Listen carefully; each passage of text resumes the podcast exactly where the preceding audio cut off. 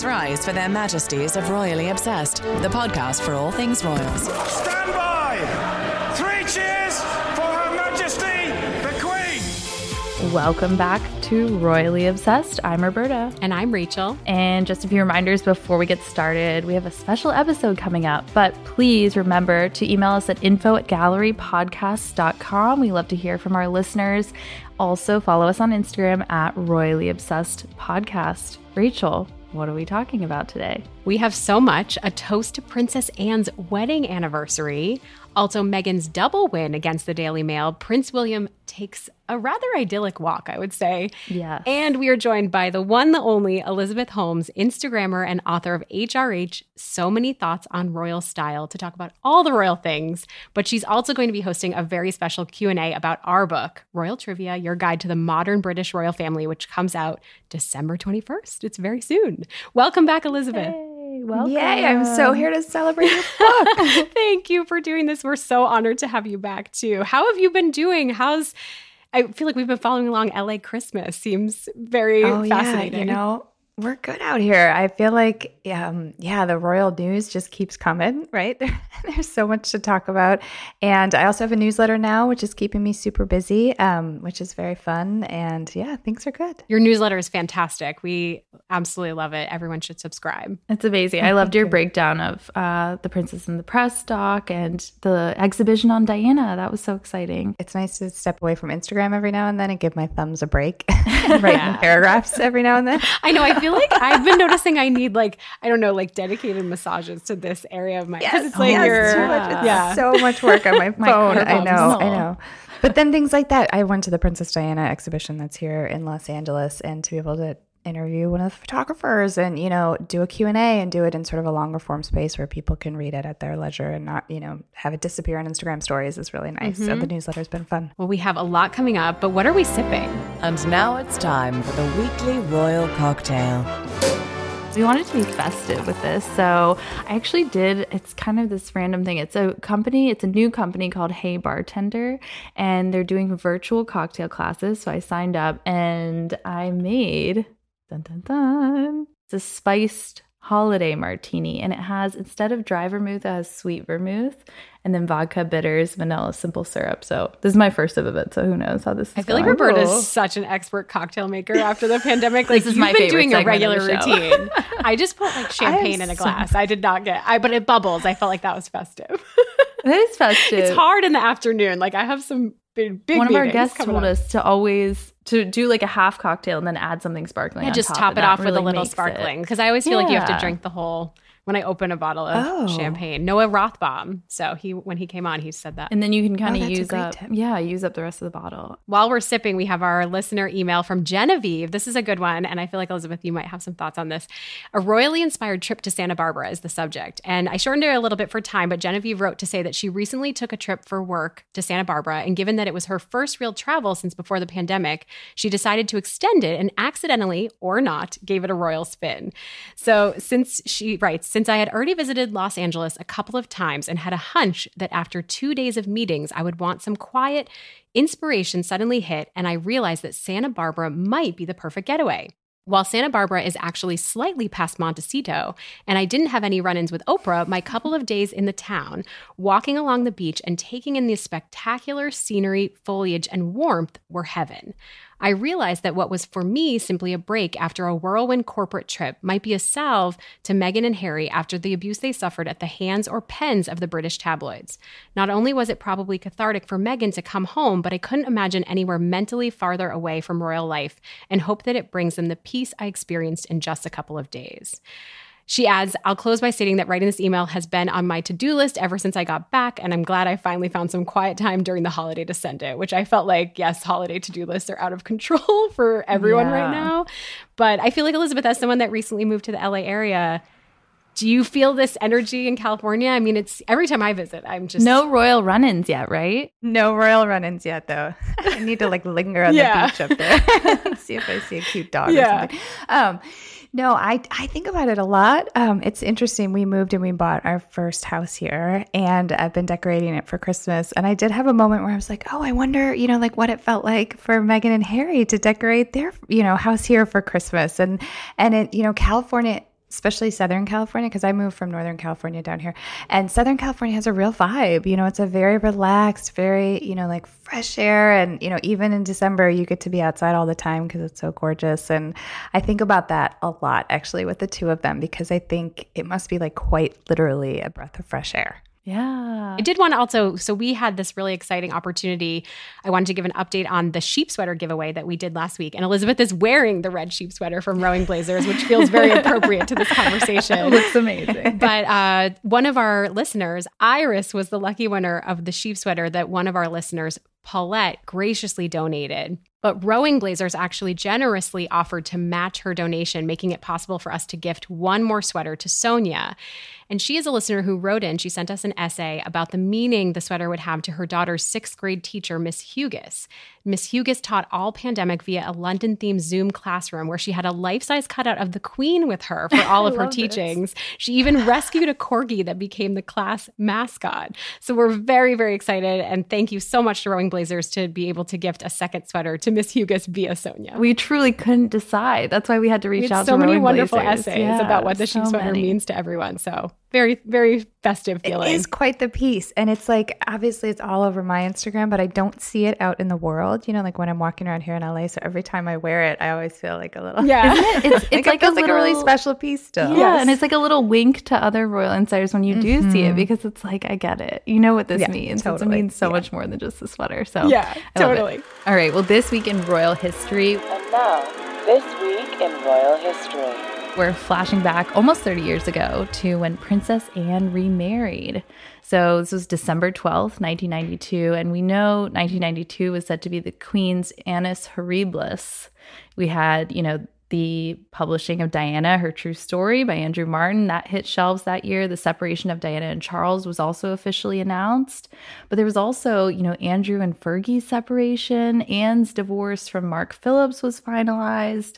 The Windsor Castle fire, which was said to be very traumatic for the Queen. So a really tough year, but then this beautiful bright spot of Princess Anne's wedding to Vice Admiral Sir Timothy Lawrence. So ITN's David Chatter is reporting from the big day. Here's that clip. The Queen and the Duke of Edinburgh took to the road in Scotland today smiling. Despite the divisions in the House of Windsor, the round of official duties continued. Public engagements too for the Princess Royal north of the border on the eve of her wedding to Commander Lawrence. Buckingham Palace confirmed the official guest list included the Queen Mother as well as the Queen and the Duke of Edinburgh. The Princess Royal's two children, Peter and Zara, will also be there. As rumours continued all day about who wouldn't be going, the press were making quite sure of their positions outside the church. The Princess Royal is keeping them at more than arm's length, though. She insists it will be a private family affair and has hired her own camera team to take the pictures. They'll be handed out later at a price. I love the insight and the flashback to these broadcasts, but also, you know, there were only 30 people at this second wedding. It was very intimate. It was at Crathie Church near Balmoral Castle in Scotland. a micro wedding before micro weddings. Yeah, she set, right? she set the trend. Yeah. She it was such a departure too from her first wedding gown, which I don't know if you guys remember, but it was that Tudor style gown with like the trumpet sleeves and the very high neck and fitted bodice. It showed off the tiara, right? Yes, oh, yes. So she wore re-wore her mother's wedding day tiara too. So um, this time, just a white knee-length dress under a high-neck white suit jacket. She had white flowers in her hair, and her bouquet was just a spray of white heather. Of course, Sir Timothy wore his naval uniform for the small ceremony. And honestly, I have to say, I, I need to admit, I didn't know much about him before this year, but he featured prominently in that Prince Philip doc that aired this year, Prince Philip, the royal family remembers.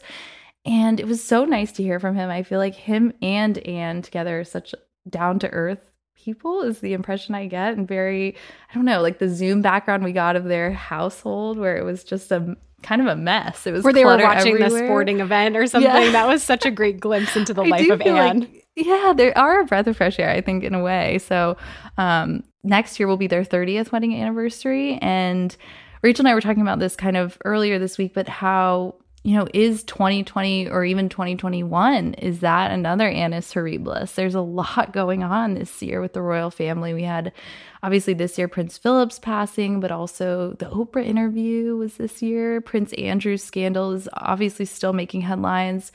Then there's Charles's cash for access scandals, COVID. There's a lot that's been going on and it's been a really really tough year for yeah. so many, but the Royals just the hits keep coming. I feel like. What do you think? Well, it's so interesting too that Anne's second wedding happened in the middle of all that difficult stuff for the royal family because normally a royal wedding would be like the ultimate celebration to sort of lift everybody out of it. And because it's like a second wedding, I think it was probably, I mean, that's why it was smaller, right? Yeah. And, and kept more, much more private. Um, and there's, you know, looking on the horizon for royal weddings, we don't have any coming up. You know what I mean? Right. We really don't. It's going to be a while. And so, like, I think a lot about, you know, I mean, in the time period between after Diana died and when Kate hit the scene, that was a very long time. And it was a, a difficult stretch for the mm royal family because they need those huge moments, right, right, to like lift everybody up. And so, if you look forward to what fun things are coming up. You know, I mean, I hope, you know, maybe we'll see a picture of Lilibet at some point mm-hmm. or, you know, her christening if yeah. they're going to do that over there or if, you know, she'll have a chance to meet the queen. Um, but Sienna's it's not the same yeah. as a big as a big wedding to sort of get everybody back, you know, in good spirits towards the royal family. Totally. Yeah, I feel like there's actually a lot of pressure on the platinum jubilee for that reason too. You know. Absolutely. Yes, I think the jubilee, um, the plans sound like they're amazing, and everyone's just sort of holding their breath, yeah. waiting for next summer. But it does, like to your point, Elizabeth, feel like we're we might be entering one of those kind of stretches now again. So it's it's kind of like no pressure, Lady Louise Windsor, but we're looking to you for something. She just turned 18, right? She's got right. She's got plenty of time. No pressure. No, I really, I really mean that. No pressure. oh my gosh. Yeah. No, no, no.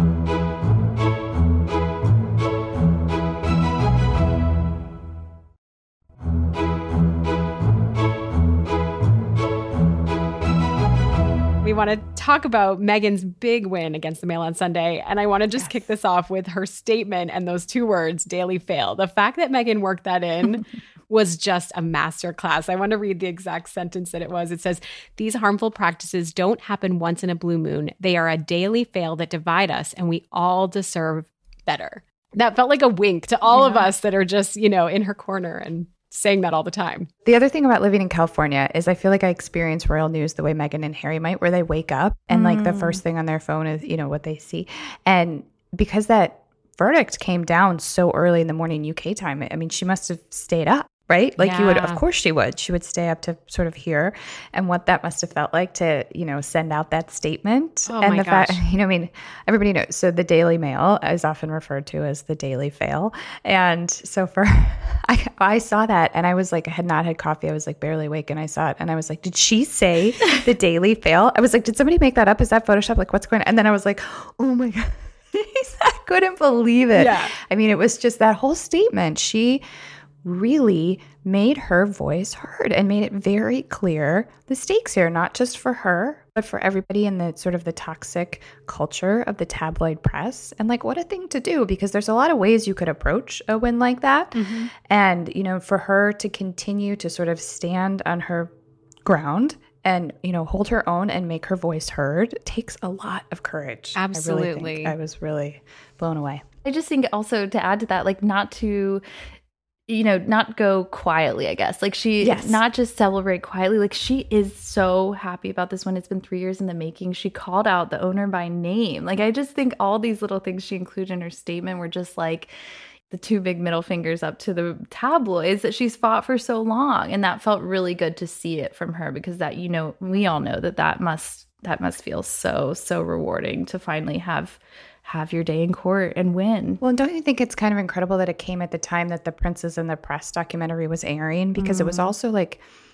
I thought that was really, really well done in the ways in which it yeah. sort of introduced the relationship between the palace and the press and how complicated it is and how this sounds weird, but sort of human, the people who are who cover her, you know, mm. and seeing them just like talk and like and and seeing their agendas clear yeah. as day was sort of horrifying and to understand to have that sort of like as a primer going into this win and just understanding sort of what Meghan had been through to have that all sort of recapped in such a really excellent way for those two hours with those two episodes, and then to have this this verdict be delivered, it was like wow. Mm-hmm. I also really like that we th- through the Princes in the Press, we also had a visual of Jenny Afia, her attorney. Like I think that added a lot yeah. of context mm-hmm. for me to have that, and also I just kept thinking of the cut piece, you know, the fight of Meghan Markle's life, and how they were kind of at that juncture not knowing how it was all going to play out, but like the fact that Meghan's win represents so much more. I mean, Meghan had has the means to see it through and not let it go. And that's what she yeah. did. And I feel like for so many black women in particular, they wish that they could stand up against these publishers and corporations. And just,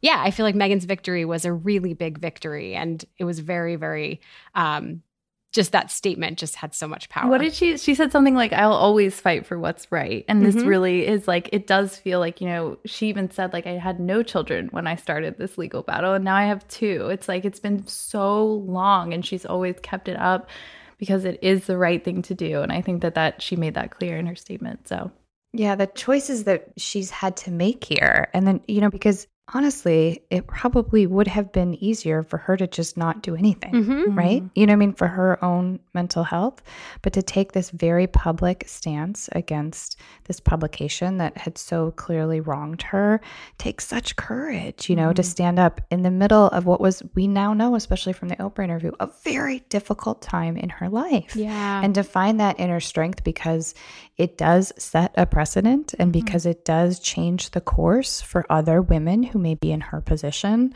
it just that that is that's huge i think and i um i really admire her because i don't know that everybody is that strong oh you know, absolutely. to face something like that and the patience she had to have too because i feel like mm-hmm. what we you know via the princes in the press but also just how watching it play out that this case and the appeal in itself generated so many additional headlines that were completely damaging. And she mentioned that in her yes. statement that she had to just sit back and believe that it would work out in her favor. And I do want to point, you know, all three judges, the most senior in the country, agreed that Meghan's privacy was violated and her copyright claim is to be upheld and there would be no trial. And also the fact that the Mail on Sunday and they have not actually been able to prove evidence that showed that the intent Meghan intended the letter to be made public. So I think that this appeal really took it on this different path where the headlines even during that were reshaping a different narrative that Meghan conveniently forgot that she supplied information or briefed the authors of Finding Freedom and all of that that she had to kind of go through as she was waiting for this verdict to be read. It was like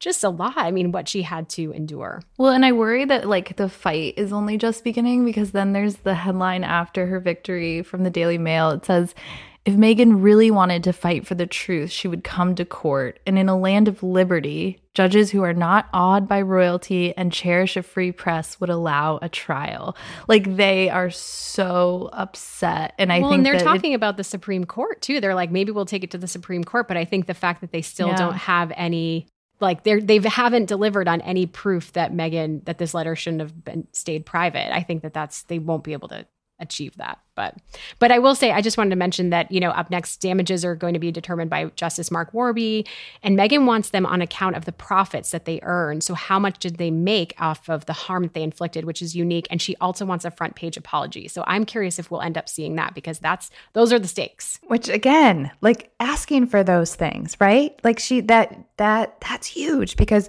something I was struck by watching the Princes in the Press was, you know, I mean, I think here in America we see a lot of the digital coverage and I see certainly the front pages, but seeing the interior spreads and the graphic treatment, you know, of like just the awfulness over and over and the the ways in which it just sort of like leaps off the page and that like it's just the style of it was so aggressive seeing those newspaper spreads and I was like, "Oh my God, you know, there are people walking around London like opening those papers and seeing these attacks. And so it's like, yes, ask for a front page apology. Mm-hmm. You know what I mean? Like get get insert yourself in there because that's what you are owed. I, yeah, I think it's incredible that she's yeah. She and a lot of times like it's for free. Like I remember visiting London a few times and like you walk out of the tube, the tube station and there's people handing them out. So it's not even like you have to pay for anything to read this tabloid, which means that way more people are reading it than you even think mm-hmm. and that's eh, that's what's weird to me is that like i mean everyone has the paper when they're on the tube i think that that was interesting too it's like yeah and I roberta and i were circulated. even talking about the fact that like we were kind of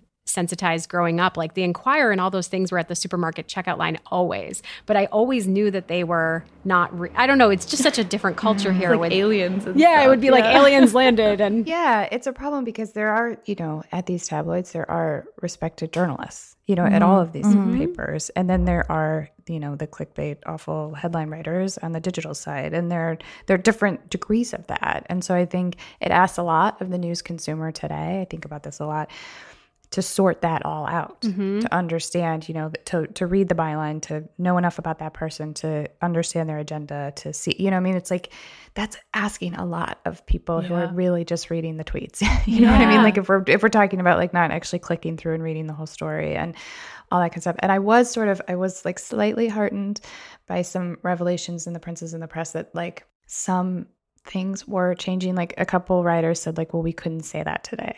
You know, and the guy mm-hmm. was like, you could, the, the host was like, you could say it four years ago and it was fine.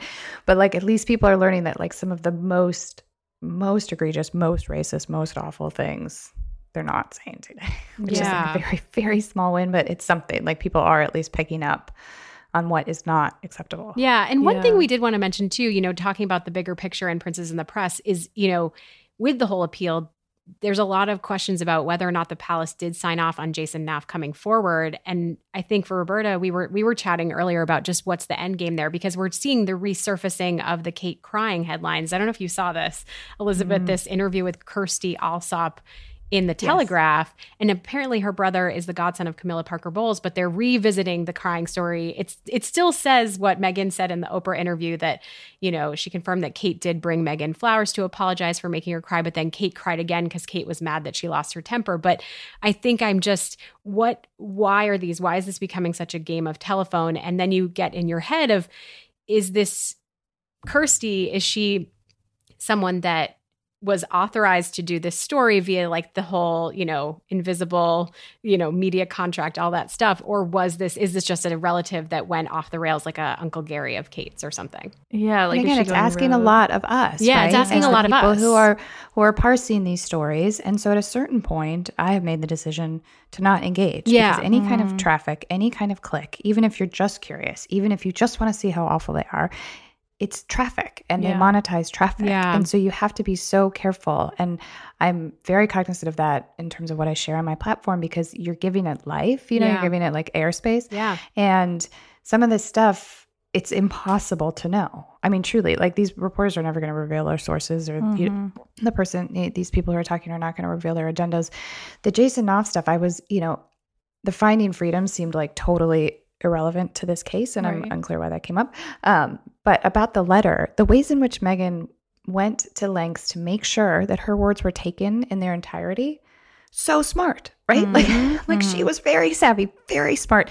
And at this point she'd been subjected to so much already that it's mm-hmm. like no, of course. Of course she would do that. Of course she would number the pages. Of course she would make sure that the, you know like the way that it flowed. Of course you would have that in the back of your mind. And I think about I, I think about them all at this time and, and especially after the Prince and the Press and just wondering like what it would feel like to know that every part of your life could be out there. What a way to live. How awful. Absolutely Can you imagine? exhausting. I can't. exhausting. Yeah. Exactly. And so that's why Because I have to again, like, my- anticipate everything. Yes. Yeah. Yeah. yes, to have to be ahead of it. And that's smart, right? Mm-hmm. That is we should commend her mm-hmm. for what she for thinking ahead like that. Yeah. For trying to protect herself. Absolutely. And so that that was the biggest thing from the Jason Knauf stuff for me. I mean the Yeah. yeah, I mean it was obviously it, it got very ugly and Meghan's again, I give her so much credit for continuing mm. to see this through, for standing up, for going forward, you know, like that takes a lot at a time when we know she was under an immense amount of pressure Mhm. and duress. yeah. Yeah. And to think that she also like she took so many precautions for it to not be taken out of context, but also for it not to leak. Like she said to, you know, via snail mail. She didn't email it. She really took a lot of steps to not have it leak. And that was the whole I think that was the whole case really was another thing is just that it was about copyright. You cannot publish someone's private correspondence in full. Like that is the bottom line. Like that is the law and it, they broke that. Like they could have published a paragraph of it. That's what the judge even said in his judgment. He was like if you had addressed you know the the people magazine article the questions that were raised with just one little sentence from the letter she wouldn't have a case she wouldn't have a case hmm. at all so it really is about copyright and it, a private correspondence that's taken in full. So, yeah, very uh, interesting. And let's also just take a minute to just understand what her father is doing to her here. it's it's unbelievable as a mother myself that to think that you would do something like this to your child, and that um, I do not engage with anything, any appearances he makes, anything because No. I it, I find it so so unfortunate. Meghan is up against a lot against the world in so many ways, and you do not need your father Attack. adding to that. and attacking her. Yeah.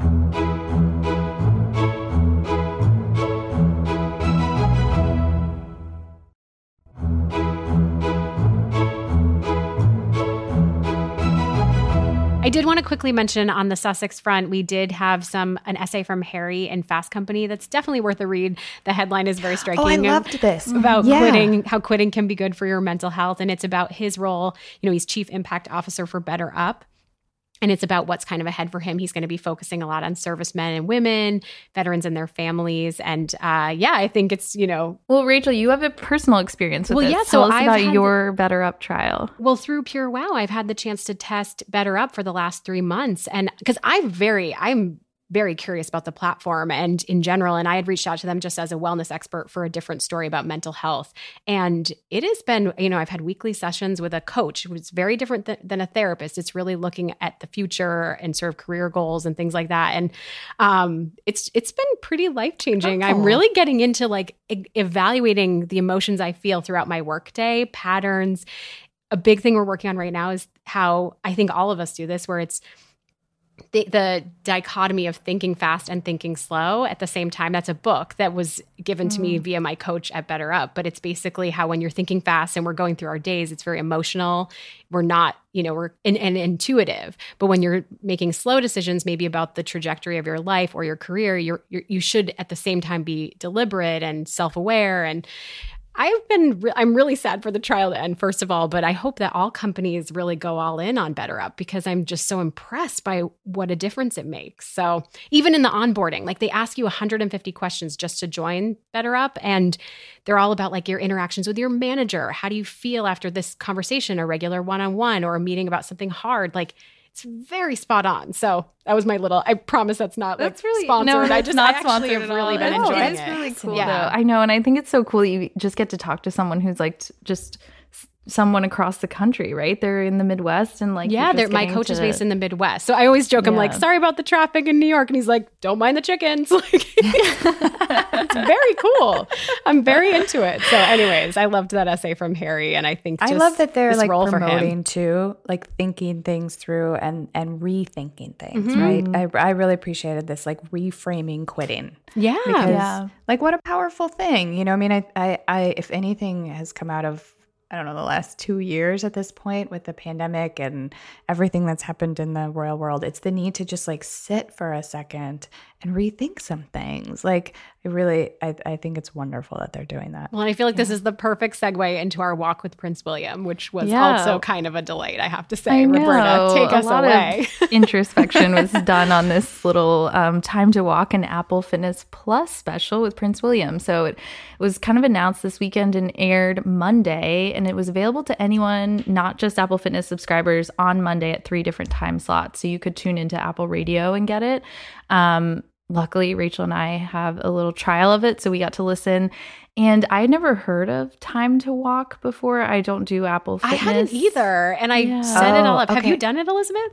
so i am an apple watch devotee Well, same, and- but like I didn't do the I don't know the bells and whistles. Well, so I go on a lot of walks with my kids, and Oh. I um, always like click. I'm walking on here, and I'm so with my kids, and so I'm never actually listening. But I always see the first thing that pops up when you click that you're walking is are the faces of whoever is doing the walk that week. And I've I've listened to a couple, and I and I love the idea. I'm never walking by myself usually, so I don't. I haven't listened to all of them, but I always thought, gosh, I wonder if Meghan will do one of these because I love her voice Yes. and her voiceover voice.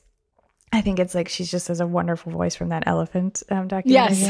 that one. Yes, I got so. That was on her right when we took over the podcast. That was like one of Oh, our first it? episodes. I feel like was the elephant documentary when that came out. It was Oh my so god, good, I, yeah. my kids and I watched it all the time. Um, and so I was like, oh, I, I wonder if Meghan would ever do this. And since Harry had worked with Apple, I thought, okay, let's see. And so when Will was announced, I was so surprised, but but also like intrigued because it's it's it's a great format. It's like a podcast, but it's not. You know, it's like you just, it's just him talking. And so it's like intimate like that, Yeah. but on his terms. You know what I mean? Yes, it- and I'm totally sold. I listened to After His. I listened to Dolly Parton. I downloaded a bunch of the other ones. Dolly oh. Parton's is amazing, need to listen to her. amazing. I didn't know she was one of twelve kids. Uh, like, not that that's like she talks about all these stories of her life growing up. But anyways, so yeah, Prince William. It is super intimate. It is. You can hear the gravel kind of crunching under his feet. It feels like you're walking with him, which was really cool. There were songbirds. He's walking by Sandringham, um, St. Mary Magdalene Church, where they go for Christmas services. That was so interesting to me, that setting, just because it was like everybody can picture that. Right? Like you can picture. And so it did help sort of place him for me. Like I was like, because you do want to, when you're like listening, you want to sort of envision that, envision where, wherever that person happens to be. And they did a wonderful job. Yeah. Did well, and the picture popped up. Did you see that? As you, Yeah, like, yeah, yeah, The picture pops up of him in front, and you're like, wait, uh, this is so cool. Like you do feel like you're really there. Well, and did they eventually walk into Anmer Hall like that when he was like, "Oh, this is my front door" or something? I was like, "Wait, what?" Like he was like,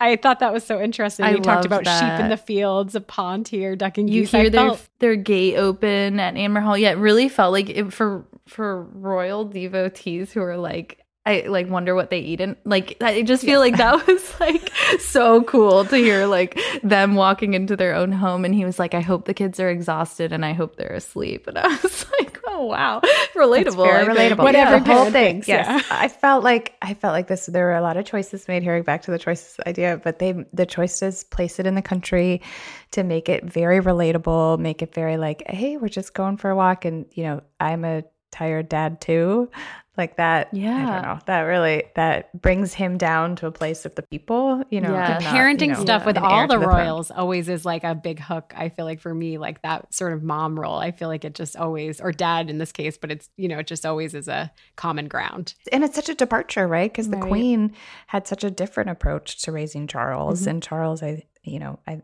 Diana ushered in a new era, and so anytime you see them with their kids, it feels very familiar to us, but I think to another generation, it's still there's still some novelty there that they would be such involved parents. Mm-hmm.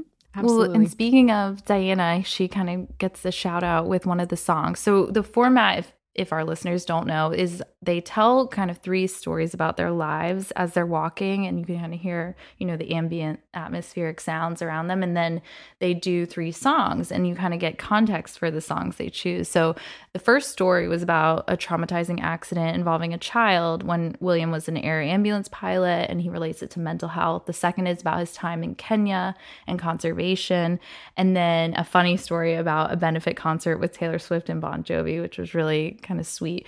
Um, and then the three songs there's Tina Turner's The Best, which he talks about listening to with Diana on his way to boarding school, and um, Harry's in the car as well, and there's security officer. So here's a, a clip from that.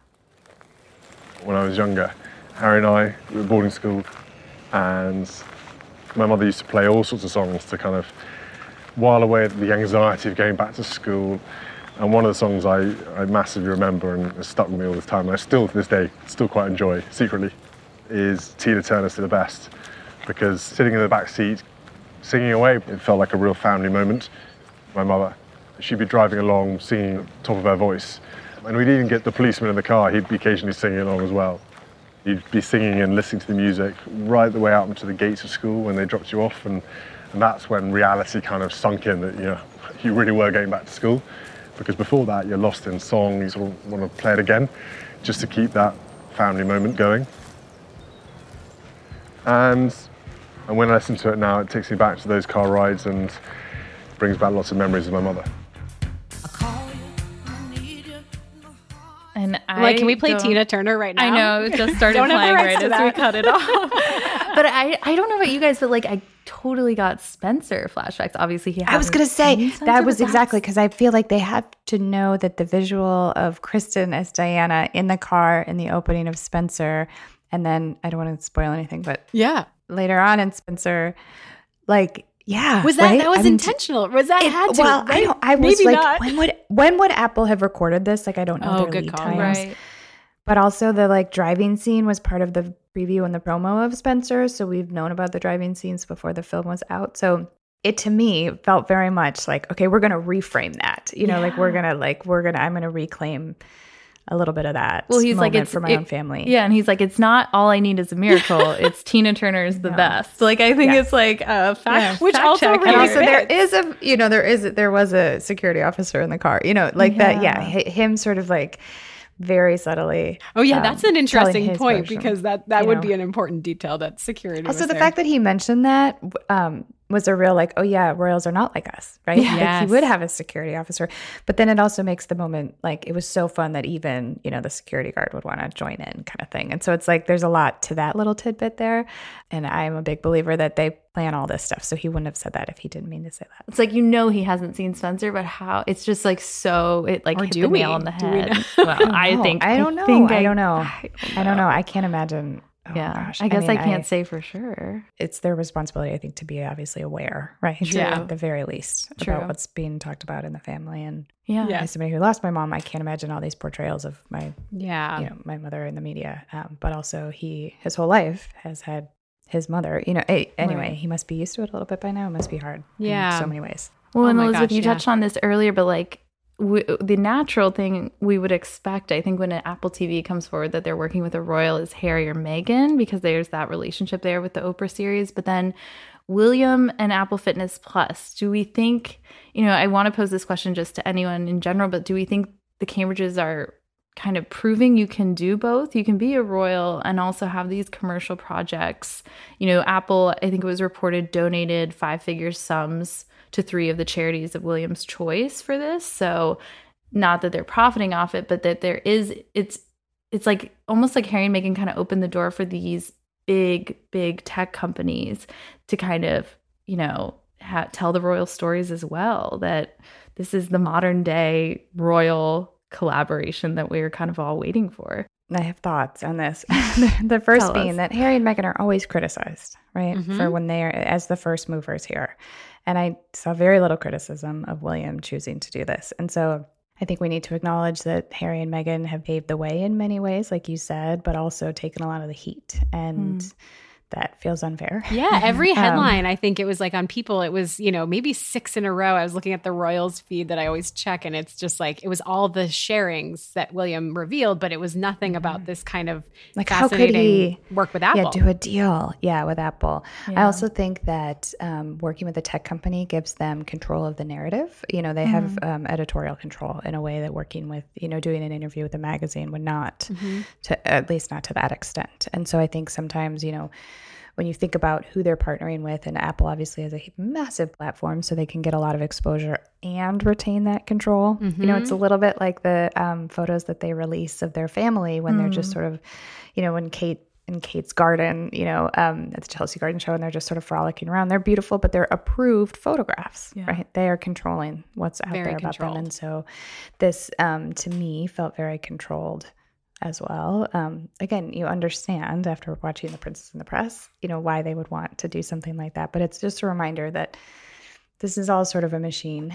Yeah. Putting stuff out there that they want to sort of steer us as royal watchers in a certain direction. But also, like, such a you know, it is a controlled narrative, but it's such a groundbreaking year to hear from them so much. I mean, the past two years have been with them, you know, taking to Zoom and doing these collaborations and kind of really really opening up. Like this feels really I was kind of surprised at how like little we've heard Prince William talk about his personal life. I think that that's pretty rare for him. So I mean, yeah, like have Meghan and Harry pave the way. This felt really intimate and you know, hearing him talk about the kids, like we only got snippets of that when there were royal visits, and there's not as much of that anymore. And that was from the fans who were kind of mm. the secondhand sources. So it's it's nice to have this whole 38 minutes devoted to, you know, Prince William's personal life. I well, I think in general, I just always love whether it whoever the royal it's just really nice to have a first person but it is very controlled what we're hearing it's just yeah it's like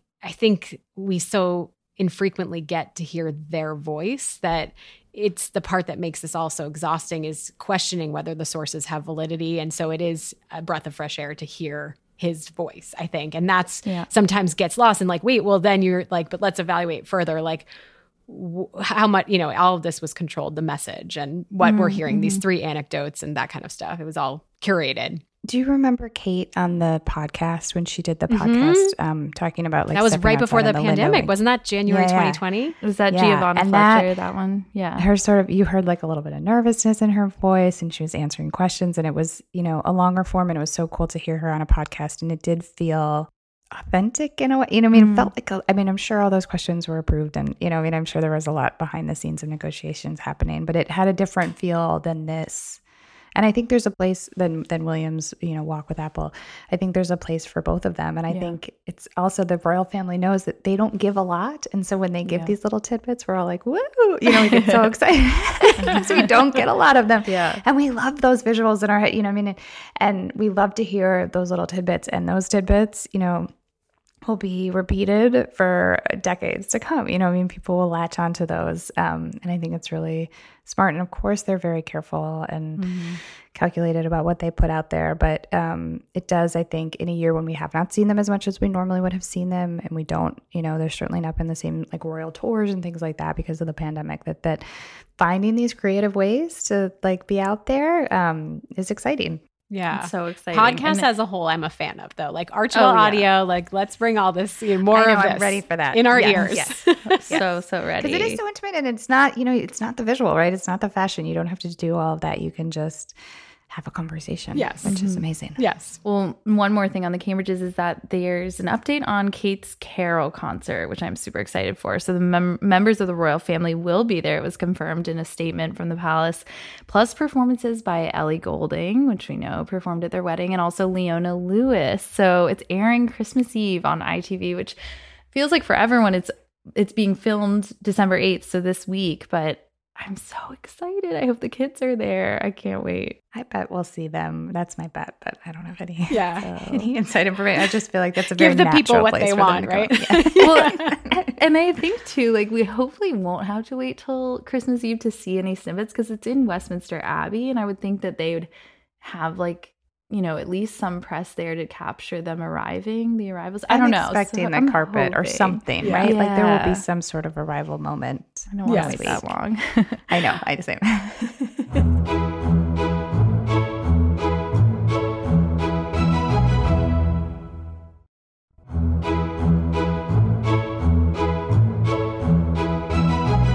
so we're gonna move to our instead of our normal highs and lows, Elizabeth is going to do a quick mini Q and A, rapid fire royal trivia. Look at her holding out the book. I'll do the same. I don't have it, so I'll just oh, be like, I'll do jazz hands.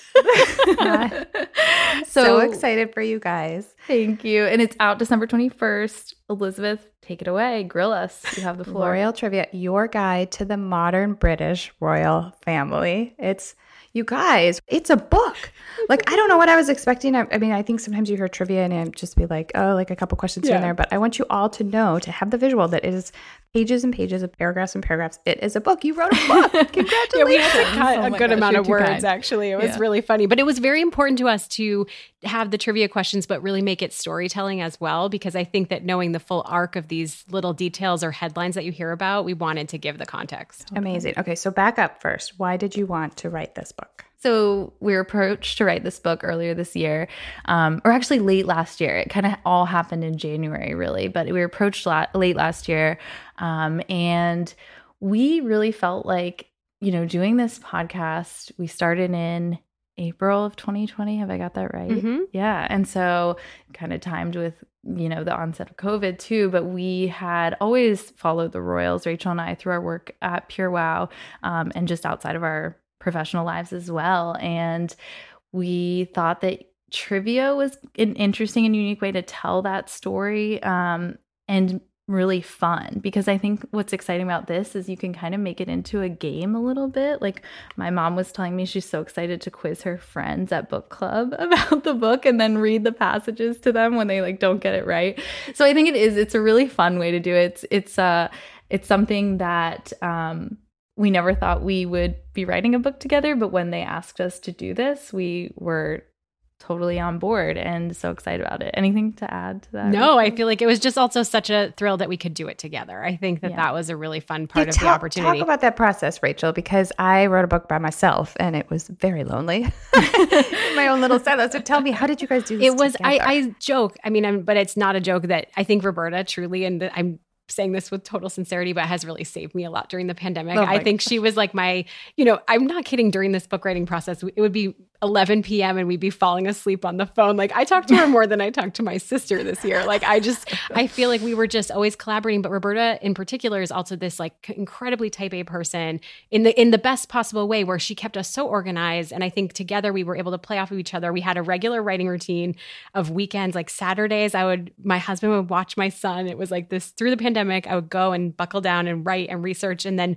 we really kind of tried to trade off on sections. Like we had we have very clear sections in the book. We would come up with the questions together and brainstorm conversations but then we would each write but then trade the manuscripts back and forth a lot. And i think that that was just yeah. a very collaborative process. And we could just work so closely on so many details of it roberta what would you add with a co-author you we learned this throughout the whole process but you kind of have a built-in editor right away yes. which is really nice so we really did get a chance to read over everything that each that each person wrote and that was lovely in itself that we got to kind of edit each other. And what sort of so okay, so you guys mentioned that the book has sections. So it's it's divided by the Cambridges, the Sussexes, Princess Diana, Prince Charles. They got their own separate sections, which I appreciate. we couldn't put them Charles. together as a relationship. Yeah, not at all. And the Queen. and so what again, I'm bringing my own book writing experience to this, but how did you sort of wrap your arms around the material? Because for each of these very public figures, there is a ton out there. So how did you like curate and edit down? A ton. Yeah. Well, and we really, I mean, like you, Elizabeth, we love the modern monarchy. I think that that's what's so fun and exciting is to follow the younger royals. But we also felt it was remiss not to have the Queen, not to have Princess Diana. I mean, we both are huge fans of Diana as well, not to have Prince Charles.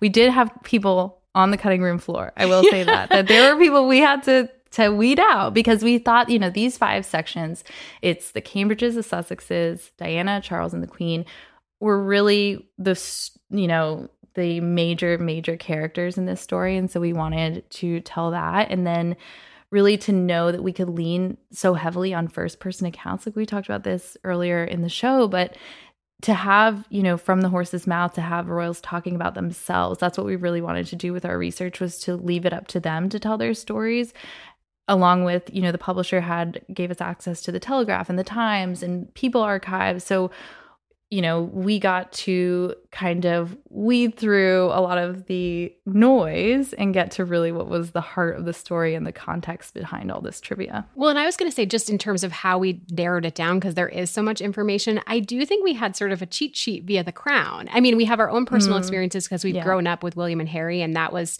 you know, easier to kind of curate what we wanted because we've lived through so much of it. But with the Queen and people like that, we really tried to pick the the headlines where there might be a misconceptions or b just the things that people are buzzing about and use it as an opportunity to really answer look at that headline answer a lot of what that headline was about but then give the sort of backstory in more detail. Whether it's the fact that like diana flubbed a line in her wedding vows but what was the circumstance of that? Like the the pressure that she was under the age that she was all the pre- the anticipation of that celebration and all of that stuff. I think that was a really fun part of cherry picking the questions we put in because it was mm-hmm. like we said very hard to pick so the way that the book is structured um, there are bold questions that start each section and then paragraphs that sort of explain it. So it says, When Princess Diana gave birth to her firstborn son, Prince William, it wasn't at Buckingham Palace. Where was it? And I love that that could be a very quick answer, but you guys sort of dive in and oh, yeah. explain sort of the backstory here. So tell me about how people are supposed to experience because I feel like I could sit down and read this book cover to cover. Mm. I could also pick it up when I'm with a royal loving friend and ask them as questions. So which which sort of reader experience were you envisioning when you wrote this? Oh, that's a very good question. To me it's both because I think you can you can do quick fire like play with friends at cocktail hour or whatever and try to like drill them on the question, see if they get it right and then provide the context. And that's what we felt was really important about how we formatted this book and the answer formatting as well. And the lengthier answers was that you need context for all the royal stuff like stuff for lack of a better word. But you do you need you need to have the full picture in order to kind of figure out you know Williams uh, asking Kate to propose before he asked her father, you know, to or to marry him before he asked Michael Middleton. You know, his nerves. He said that he didn't think Michael would say yes until Kate's approval. So I think that those things are just. It's so enlightening to know the full backstory and that that's uh, why we wanted to do it this way. And I think also envisioning the reader, like I do feel like as royal watchers, you want to prove your your knowledge, right? You want to be like, yeah, I was at this exact this is where he was born, right? But it's like then I always find like I was out at dinner with friends on Friday night and we started talking about I think it was Meghan's court case or something, and it it's like you want all that extra info. You don't mm-hmm. it, it becomes something where you have the quick answer, yes, she won, you know, if that was the question, which is not obviously in this book because of when it was written. But I think then you want to be able able to illuminate and show your expertise on the additional backstory and all the sort of um, basically what was really going on around that moment and that sort of very cut and dry fact.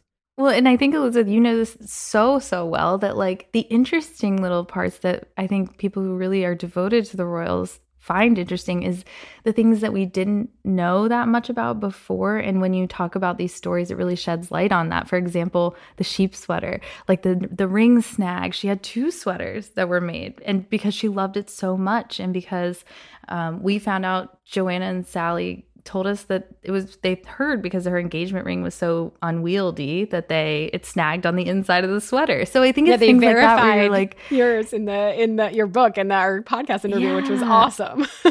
HRH is a source for us for sure. Yeah. did you ever, I mean, did you drive yourself nuts fact checking this kind of stuff? Because, same, I was just like, eh, there's so much out there and this is like so chock full of information. So, but how did you yeah like talk about your your sources. Yeah i mean we've really relied on publications that we felt were reputable in our eyes whether it was new york times people the telegraph or the times things like that. But i think that we also really had a strong fact checking team. And then even when we got the fact checking back we did i mean we're used to fact checking so much of our own work in our reporting at our jobs at PureWow and gallery media group. And i think that we then put those skills to use. Like i always think my previous job was good housekeeping. And um, before i was at PureWow and the fact checking team there was just phenomenal. And it was like, mm-hmm. you know, mm-hmm. the whole if your mother says you love she loves you, check it out was sort of like exactly.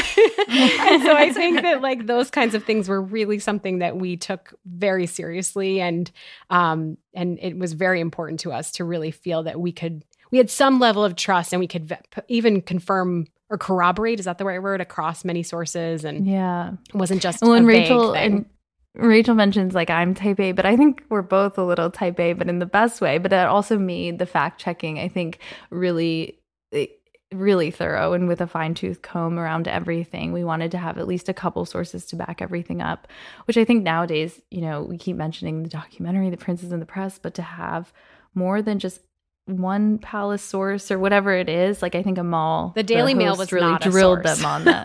yeah, no, the yes. Daily Mail, the tabloids were not a source. Yes. okay, so there was there one for each of you, one like teaser of something you learned that you didn't know about, like one surprising piece of context or one thing that you're like, oh, huh, I didn't realize that before I was working on this book. Is there something that we as readers can look for? I think one of my favorite learnings was just that Kate Middleton had such, I mean, we know she's got so many talents, but the fact that she had a lot of acting abilities as well when she was growing up in boarding school and things like that, that she starred as Eliza Doolittle in My Fair Lady and you can google that like i feel like there are On actual YouTube. there's actual yeah. clips of her in that performance singing and she has a beautiful voice i think that was something that just blew my mind i had no idea and maybe that was something that i just missed but i don't feel like i've heard that really that much i mean so we need to listen to her at the carol concert yes right? she better yes. be singing loudly i mean right that voice. she has good uh, you know tune yeah exactly yeah. what about you roberta um I, I loved hearing or learning more about um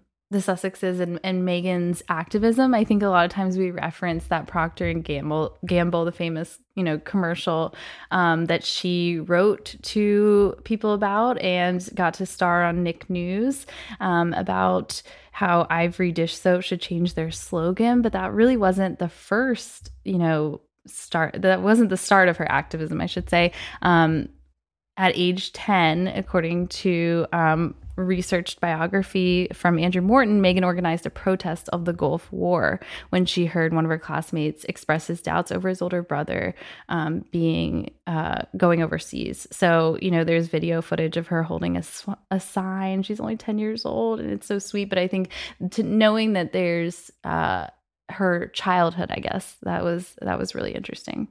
I love how those insights inform what we watch today because, like, mm. yes, that little girl holding a sign at a war protest would have, would speak up on her own behalf, you know, in a suit against the Daily Mail. It's like you see these like little kernels of yeah. the royal women that are sort of so public and prominent that we watch today. Yeah, exactly. Yeah, it's full circle for sure. It feels like it's like once you know the context, the full story kind of appears. So yeah.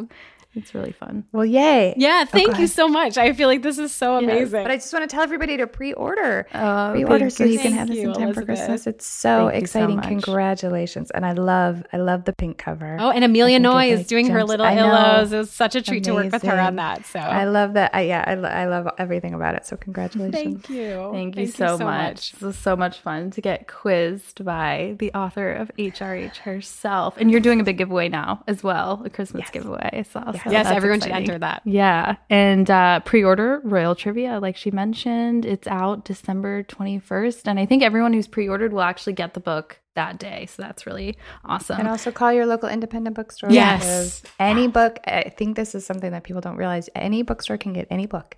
And so they might have it and they might not. But either way, call, put it on their radar. It's a wonderful thing to support your favorite authors. Yes. Yeah. And independent bookstores and local, yeah, local stores as well.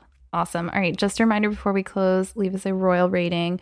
Remember to subscribe so you never miss an episode. Follow us on Instagram at Royally Obsessed Podcast. Until next week, God, God save the pod. I was delayed. oh, I, I love like, you. I'm really sorry. I was like, I, I wanted you to chime in. No, I would. You I love it. You're well. You're like a pro at this by this point. I know. I need to stop. I'm not. You're the third member of yeah. this. yeah. Her Majesties of Royally Obsessed have retired for this episode. God save the pod. And if you fancy the podcast, give Royally Obsessed the royal rating of five stars on Apple Podcasts. Follow us on Instagram at Royally Obsessed Podcast and join our Facebook group, Royally Obsessed. Royally Obsessed is a gallery podcast production.